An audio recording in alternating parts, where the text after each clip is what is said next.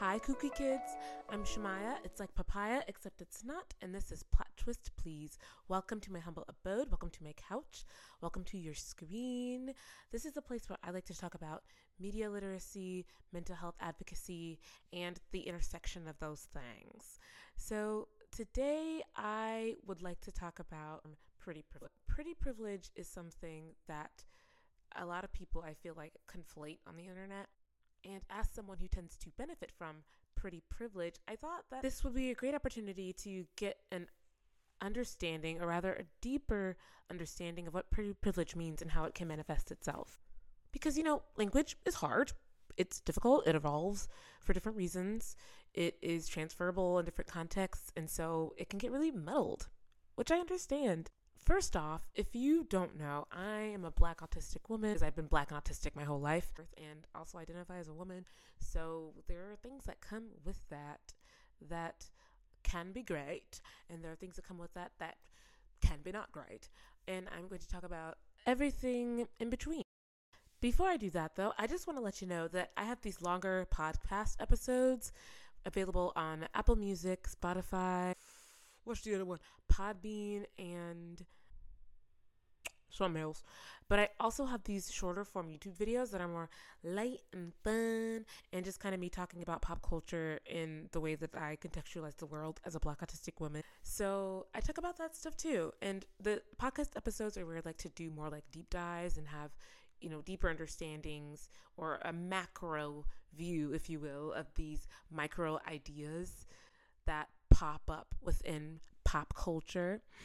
So I'm actually really excited to talk about this, you guys. I have so many sources and I can't wait to share I think the day I figured out that I was, quote, pretty, and I'm going to go into what that actually means because we got to actually define what we're talking about here. So, for me, I realized that when people saw me, they got some sort of gratification or some sort of joy out of my physical appearance, you know, some sort of enjoyment out of that. And I honestly recognized that at a very young age. Um, not in a, not in like a weird way, just you know, with classmates who, you know, had like lingering glances. And at first, and for a long time, actually, I really thought that I was doing something wrong. And that's why they were looking at me. Because, see, I'm autistic and have always been autistic. And one of the things about autism is you, for a lot of autistic people, it can be hard to decipher social cues. It can be hard to tell what people actually want from you in social situations. So when people would have like lingering glances, I would always see that as disapproval or as kind of like like the alarms would go off in my head saying you're probably doing something wrong that's probably why they're paying attention to you or you missed a cue here or, or you're supposed to do something now and i would always be like ah, what what what, you, what am i actually supposed to do what what is there something i'm supposed to like is there an exchange that I'm that I'm not doing correctly here? Um, so, uh, what actually what it turned out to be was me aligning with people's idea of what beautiful meant, or you know, people just looking at me because they thought I was nice to look at, which has its perks, and I'm going to talk about its perks. Um, but I also realized that I'm guilty and have always had difficulty navigating that really because there's kind of this unspoken contract when you are a beautiful person or physically at least when people tend to consider you to be conventionally beautiful that you kind of have to know what that means that you kind of have to know how to navigate that and what people expect from you. And I did not know that. She did not know that and so I think that for a long time and, you know, lots of different areas of my life, it required me to learn really quickly what those expectations were. And I know this is really, seems really, you know, theoretical right now, but I'm going to get into some specific. Like, for example, I think when you were particularly attractive or conventionally beautiful, people kind of expect you to be socially adept too. They kind of expect you to know what to say, you know, to know how to make people feel welcome around you, to know how to be personable, to be charismatic. And young Chamaya was not charismatic. Young Chamaya had anxiety. Like, determined Chamaya has anxiety. Like it was not. It was I didn't have it like that, um, and so I kind of just didn't talk to people for the first six years. I think of of my public education. I just didn't talk to people, and I think what ended up happening was people interpreted my silence paired with my conventional attractiveness as snootiness or as being stuck up or snobby or as thinking I was better than them. And what it truly was was I was an anxious child who was an undiagnosed autistic child. so, and honestly, I do hear that sentiment a lot from people who have always been conventionally attractive or, you know, beautiful in some way is there's this expectation for them to be able to weave through social environments really easily because of their attractiveness. You know, it's kind of just expected that it happens that way. You know, you're supposed to be like this Malibu Barbie, popular, whatever, eh, you know, person, whatever they think that person is, especially when it comes to relationships and intimate things that I'm not going to talk about for free. But people definitely expect certain things from you when you're attractive. They expect you to know how to do certain things that I'm not talking about for free. I'll talk about that behind the paywall. Become a patron if you want um, for exclusive content like that. You know, not just because I want it to be behind the paywall, but because it is stuff that I need to be protective of a little bit. You know, there are things that I'm not sharing with the world. Um, but for a select few who become patrons, we could talk about all that stuff. Even in my dating life, people expected certain things from me because of the way that I look and because of how I present myself, like I like to wear stuff that makes me feel good. I like to wear stuff that accentuates my curves, and I like to wear makeup, and I like to do my hair, and I like to come out here. I like to come out here, be, and people have certain expectations, for better or for worse. And people almost have this entitlement toward accessing that part of you. This is the part of the editing process where I'm like, oop, I forgot key detail here. So, when I'm talking about access and when I'm talking about entitlement, something that makes it more complicated is the aspect of race and the aspect of gender. So, me as a woman and also as a black woman really does exasperate the situation because historically in media, women and specifically black women have been portrayed a specific way as property, as possession, as something to commodify, or just not our own people. There's actually lots of data to support the correlation between the images we see in media and how we contextualize the world around us. So, when I'm talking about the unspoken exchange of looking, I'm particularly talking about the people who have internalized these ideas of women, and in my case, of black women. The exchange goes as such I get to look at you, and then I give you something.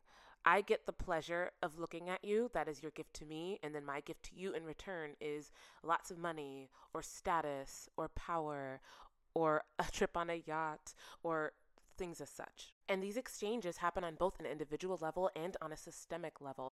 What I found odd, though, on an individual level, is that a lot of people will assume you are participating in this contract without you admittedly opening that door they kind of just assume that you are a willing participant, and that's where it gets tricky. Without going into extreme detail, people expect certain things of you. They expect something within this exchange of beauty, this exchange of looking. First, in order to talk about the exchange of looking, I think we need to talk about what pretty privilege actually is because, again, I feel like people, when they talk about pretty privilege, what they're actually talking about is beauty as currency because beauty is currency. What they're actually talking about is desirability politics because beauty cannot be divested f- from politics. What you perceive as conventionally attractive is political. Who you find attractive is political. We like to think that we all live in a vacuum that we just we just want what we want and we like what we like because we are so individualistic. But a lot of the time what we like, what we invest in is based off of conditioning. A lot of the time, not all the time, but a lot of the time. The time it's based on what we think we should like, what we think we should want. One of the examples that I like to give, and I'm talking about this like amongst like my friends who I talk about this nerdy stuff with, is in reality shows when it seems like, particularly in reality shows, Perfect Match, where it's like, it almost seems like the men are looking for a very particular type of woman to kind of like become this ideal woman who they think that they should have because they are now in this celebrity bracket, like this reality TV bracket. And so they feel like since they are like on TV and they have a blue check mark and people know who they are when they go out in public, that they should have access to this kind of woman, to this particular kind of woman who fits the aesthetic of, you know, whatever perfect woman is conventionally acceptable in this time period or these pop culture beauty trends as they are right now, whatever that woman is who aligns with that, that's the woman they think that they deserve or that's the woman that they want to pursue. And so nothing becomes more clearer to me of that and of the politics of desirability than perfect match and other reality TV dating shows where it seems like these men are on here to find a woman to fit into the mold. I know what you might be thinking. Chamaya, you're talking a lot of game. Where are your sources? Well, baby, honey, dearie, I got the sources, okay? And one of them is good old definition of Wikipedia of the male gaze. So, when I'm talking about these men on reality TV dating shows or just men who walk about the world who belong in a certain income bracket that allows them access financially to basically any kind of woman that they want because they have so much money. What I'm talking about is the male gaze. So, in feminist theory, the male gaze is the act of depicting women and the world in visual art and in literature from a masculine heterosexual lens that presents and represents women as sexual objects. And a lot of the time, two men who are not self actualized, who have not dug deeper into, you know, deconstructing all that stuff, a lot of the time, that's where these women stay in the sexual object part of the brain. and they don't become full fledged humans in these men's brains. Now, you would argue that some of these women actually buy into this pur- purposefully, and some of them do. Some of them, you know, get the butt, get the butt lifts, get the boob jobs, get the lip fillers, get the face, whatever, and try to become this ideal woman to have access to that kind of man. But I'm about to tell y'all in a minute how that is a losing game. It's a losing game. I understand why women do it. I understand that there are particularly women who don't have any other way to get into that world, to get into that income bracket without that stuff. But we're going to talk about how beauty is a bad investment and how at the end of the day, we are all just in the cages. They're just designed differently, but we are all still in cages. All right. There's a really brilliant piece of work, piece of literature on how these visuals that we see in media can dictate what we seek after in real life, especially as it comes to bodies, like women's bodies, black bodies, etc., etc., etc. There's this aspect of looking at something over and over and over again to the point where you think that that is the only image out there, or to the point where you crave that same image over and over and over again because it's been fed to you, it's been shoved down your throat. I'm just gonna link that um, piece of literature below because it's it's so rich, and I don't think that it can encompass everything that it has to offer, you know, through a, five second snippet. But I am gonna read this one little teeny teeny tiny passage. Here's a snippet from visual pleasure in narrative cinema. In a world ordered by sexual imbalance, pleasure in looking has been split between active male and passive female.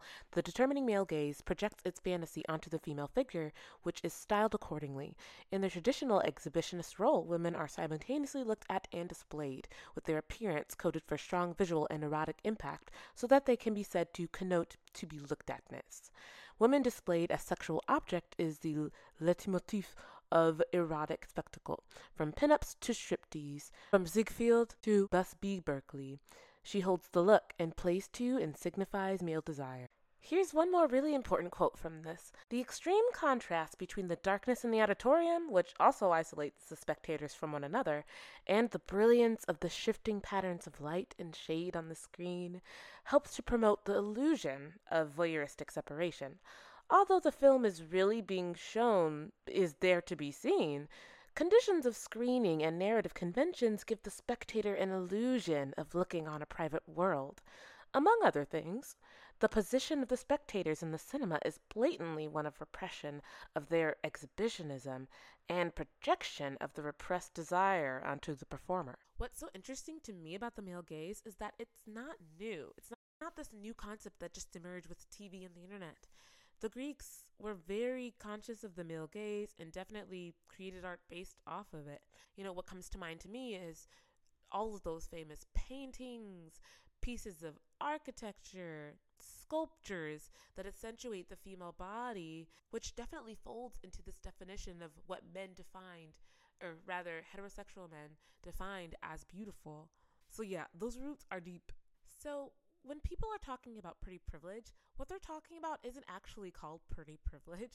What they're talking about is desirability politics. Desirability politics is based around the idea that how conventionally attractive you are in a certain space can determine the outcome of your life. And it's not an exaggeration. People who are perceived as conventionally attractive or more attractive by the community that they are in or by the society that they are in at that point in time are more likely to, to get hired for higher positions, are more likely to seem friendly or welcoming or kind or good. They are also more likely to escape prison time or to get granted less harsh sentences in the court of law. I mean, you look at Ted Bundy. You look at someone who a lot of people, particularly women, considered to be conventionally attractive. He had fans. He murdered so many women and had fans. A huge part of the lore for Ted Bundy is arguably the fact that he was conventionally attractive and therefore seemed safe. There are so many other aspects of desirability politics that I could go into, but I'm going to focus on the ones that are important for this episode because, girl, girl, if I had if I had a few days. Basically, being conventionally attractive gets you a better life. you are more welcome in certain spaces. You have more access to a certain demographic of people, people who make a lot of money, people who have a lot of connections, which can lead to you having better health care, better professional connections, and a safer living environment, having the privilege to walk around in safety and security is huge, massive, makes a big difference in your quality of life. And I think when people talk about pretty privilege, which doesn't actually exist, I think when we ignore the political aspect of it and the fact that this is a structural thing, that's when I think this conversation gets really noodly. I think we get really lost in the sauce when we don't talk about the actual structures that prop up conventionally attractive people, and when we don't talk about how conventionally attractive is often synonymous with white or white assuming or having Eurocentric characteristics. I think we really do miss the mark when we don't have that discussion. I think the thing that made people kind of blow up on TikTok was the fact that there was an autistic woman who was conventionally attracted by societal standards, and the fact that she went online talking about how having pretty privilege was not all it's cracked up to be. And she also explained how being autistic has made pretty privilege not quite work for her. We did end up going down a, a, real black hole. I think here's where I think her argument faltered because she was talking about how when you are more attractive, you tend to get sexually harassed more, you tend to be sexually abused more, you tend to be trafficked more. The bottom line is that's not true it's not it's not true. And i know i know it would seem like it would be true. I mean if you haven't done research of course it seems like it's true. Like it seems like if someone is beautiful then more people would want use their beauty as a commodity against them. Like that makes sense in i guess a logical brain. But when you know the stats and you know how structural disenfranchisement works it doesn't make a ton of sense. Because here's the thing. Sexual assault sexual abuse sexual harassment sex trafficking it's all about power. I don't think we realize how much sex has to do with power when it comes to sexual violence. Sex trafficking.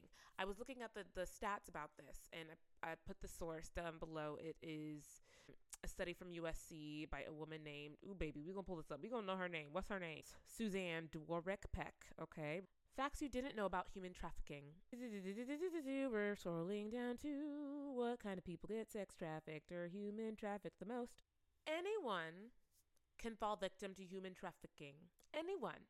However, vulnerable populations who have little social and legal protection are the most at risk. And risk for women may be heightened further in areas where extreme gender discrimination prevails. Now, guess what it did not say? It did not say conventionally attractive women. Now, what it does say is that impoverishment, residing in a place of political instability, enduring systemic racism, suffering from a mental disorder, or being involved in gangs may increase a person's likelihood of victimization.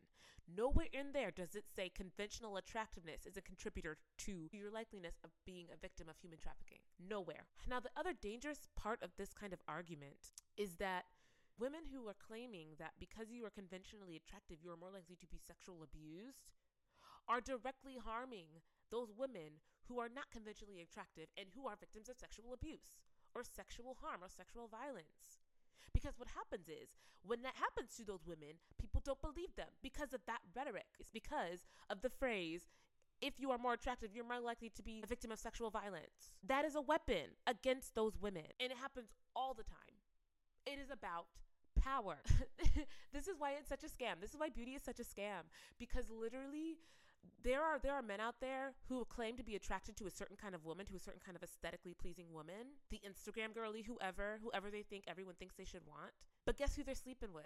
Guess who's laying beside them? Guess who they married? Guess who they have kids with? Not the aesthetically pleasing woman, not the Instagram model, not the woman they are claiming deserves the most respect, deserves the most care, now, I'm specifically, I guess I'm talking about the incels. I guess I'm talking about the manosphere here because they will run their mouths about how women like the dark skinned, the fat woman, the woman who they don't deem as, as sexually attractive, how they don't deserve care or how they need to, to go to the gym or how they need to change their life in order to get the man they want. When I'm like, but who you laying up in the bed with, huh? Who who is the mother of your children? But let's get back to the literature, shall we? Let's get back to the literature. Basically, what I'm saying is being beautiful, being conventionally attractive, doesn't make you more likely to be a victim of violence period. And so I was upset when women were coming online talking about that. Now, when I understand what I understand from this particular woman's take is that being an autistic woman does put you in danger of being a victim of sexual violence or relationship violence. And that is 100% true. Autistic women are more likely to be victims of sexual violence or relationship violence or abuse than non autistic women or allistic women. But you being an attractive woman does not make you more susceptible to that. Now, and this it's it's one of those things that I think gets so messy when we're talking about structural systems institutions versus individual experiences because something can harm you on an individual level. People can think you're snooty, people can think you're stuck up, people can think that you get whatever you want. But structurally, you are way ahead of the curve.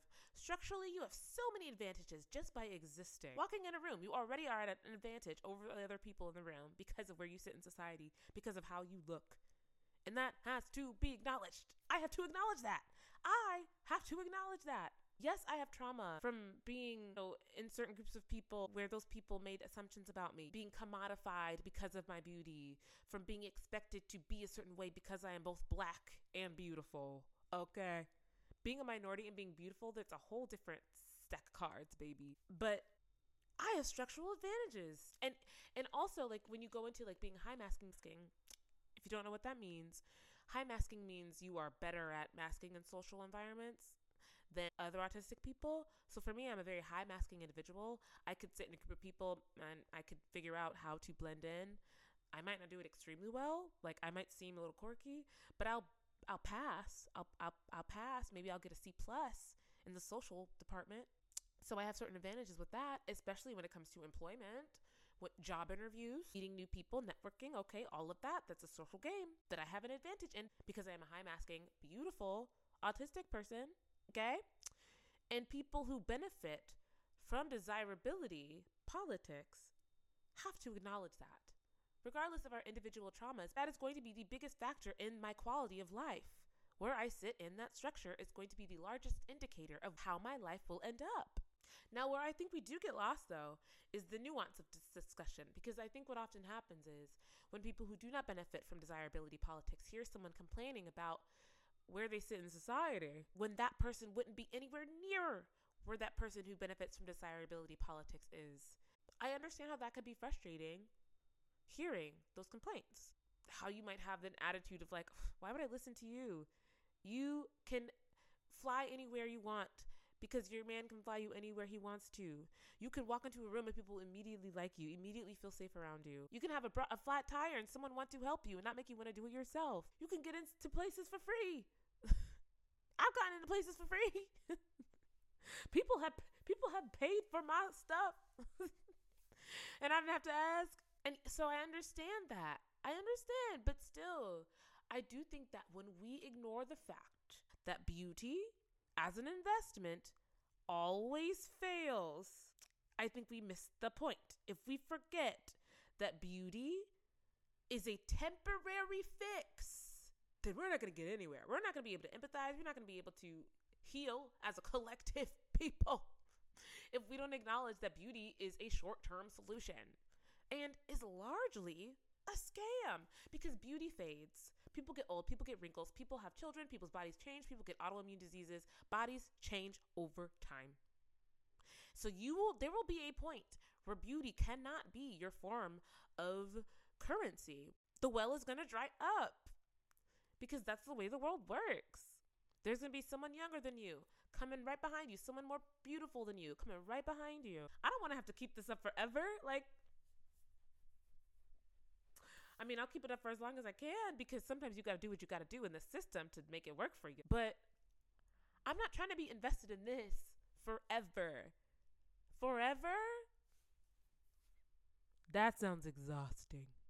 At the end of the day, yes, your beauty is your currency, but it still requires you to be picked by a man in order to work. It still requires a man to give you his stamp of approval in order for you to benefit from that system. It's not on your terms. A YouTuber who I really respect talked about how she used to be a non attractive black woman and then she went to another country and she, to them, to that culture, she was the standard of beauty. And so the attention she got there versus the attention she got here in the States was vastly different. And yet, and this is a trigger warning, yet in both instances, both in the States and in that other country, both where she was deemed not the standard of beauty at all and where she was deemed the beauty standard, she was a victim of sexual assault. And the grossest part of this, and she explains this so eloquently in her video, but the most disturbing part was when she was being sexually assaulted in that other country, she kept being told how beautiful she was. No one wins, is what I'm trying to say. Nobody wins. If your success, if your trajectory of your life, if your access to safety, if your access to healthcare, if your access to happiness is based off of how you can attain beauty, it's like a situation where if you do buy into beauty, then you get access to certain things, but you are still commodified by the people who give you access to that. And if you don't buy into beauty, then you are still harmed structurally and people will mistreat you interpersonally. So it's like it's like, do you want to be a house slave or do you want to be a field slave? Like, you're still in slavery. It's like that that Veggie Tales meme that went around where it's like, we were in slavery. And they were like, but y'all had nice blankets. Y'all had a roof over your head. And they were like, but we were in slavery. Like, that's what it is. Basically, misogyny hates everyone. It hates everyone. And nobody wins when that system is still determining who has access to safety and all those other things that I previously mentioned. There are so many ways in which I, as a black girl, had to police my body in order to not be taken advantage of. To, and it shouldn't have been that way. It shouldn't have been up to me. It should have been the people who would have taken advantage of me needed, needed to take ownership over their actions. But I got so used to controlling my body, to doing things a certain way, to walking down the street a certain way, to wearing certain clothes, to talking certain ways, to gesturing in certain ways to make myself as far away from blame as possible if something might happen, that I had to deconstruct that part of my existence. That I had to literally be like, I don't have to move through the world to appease men. Like, I literally don't have to make my life about making other men happy. and that is a hard thing to do when that is eh, engraved in everything that you do when you're young. Especially as a black woman, you know, there's just this culture, I think, among black people where we consider black women to be the matriarchs and we consider black girls to be matriarchs in training. We basically raise little black girls to be mothers. Before we even decide if we want to be mothers, you know, we just treat them like they are already extremely mature when we should have been treating them like they were children because they were children. You know, it's it's we we force young girls, young black girls to grow up so fast to be so conscious of how we move through the world that we don't even get to decide how we want to move through the world. We don't get to decide until maybe our 30s how we want to be seen. Our we, we don't get to decide what our relationship is with our bodies. A lot of us until we are much older, you know, the kind of self-discovery that a lot of young white girls get or even a lot a lot of young white men get, we don't get. We don't get to discover our bodies in the same way because for as far as we're concerned or as far as our caregivers are concerned, our bodies are to be protected or our bodies are a means of production. And I think we should just get to a point where we just let bodies be bodies. We just let bodies just be there, being bodies, you know? Because your body does so much for you, housing all the things that keep you alive. I think we just need to go easier on ourselves, to be honest. One thing that has really helped me on that journey is learning how to dress in a way that I felt good, in a way that made me want to get up in the morning, in a way that was true to who I was as a person. It made me feel like I was putting something out into the world that really communicated who I was. You know, because I feel like another thing about black girlhood is a lot of us are just existing in a reactive manner, you know, as a reaction against what people think black people should be like. And maybe we just maybe we just put that away for a little bit and try to discover who we are as individuals outside of this. It's hard, but I, I really do hope that for us. In closing, I hope that you encourage the women around you, the black women, the autistic women, and everybody else to be who they are and when you compliment them, try to find something else to compliment them on other than their beauty. All right, thanks. Like and subscribe if you like what I'm saying to you. Share this with a friend or a foe, and I hope to see you soon. Stay weird. Bye.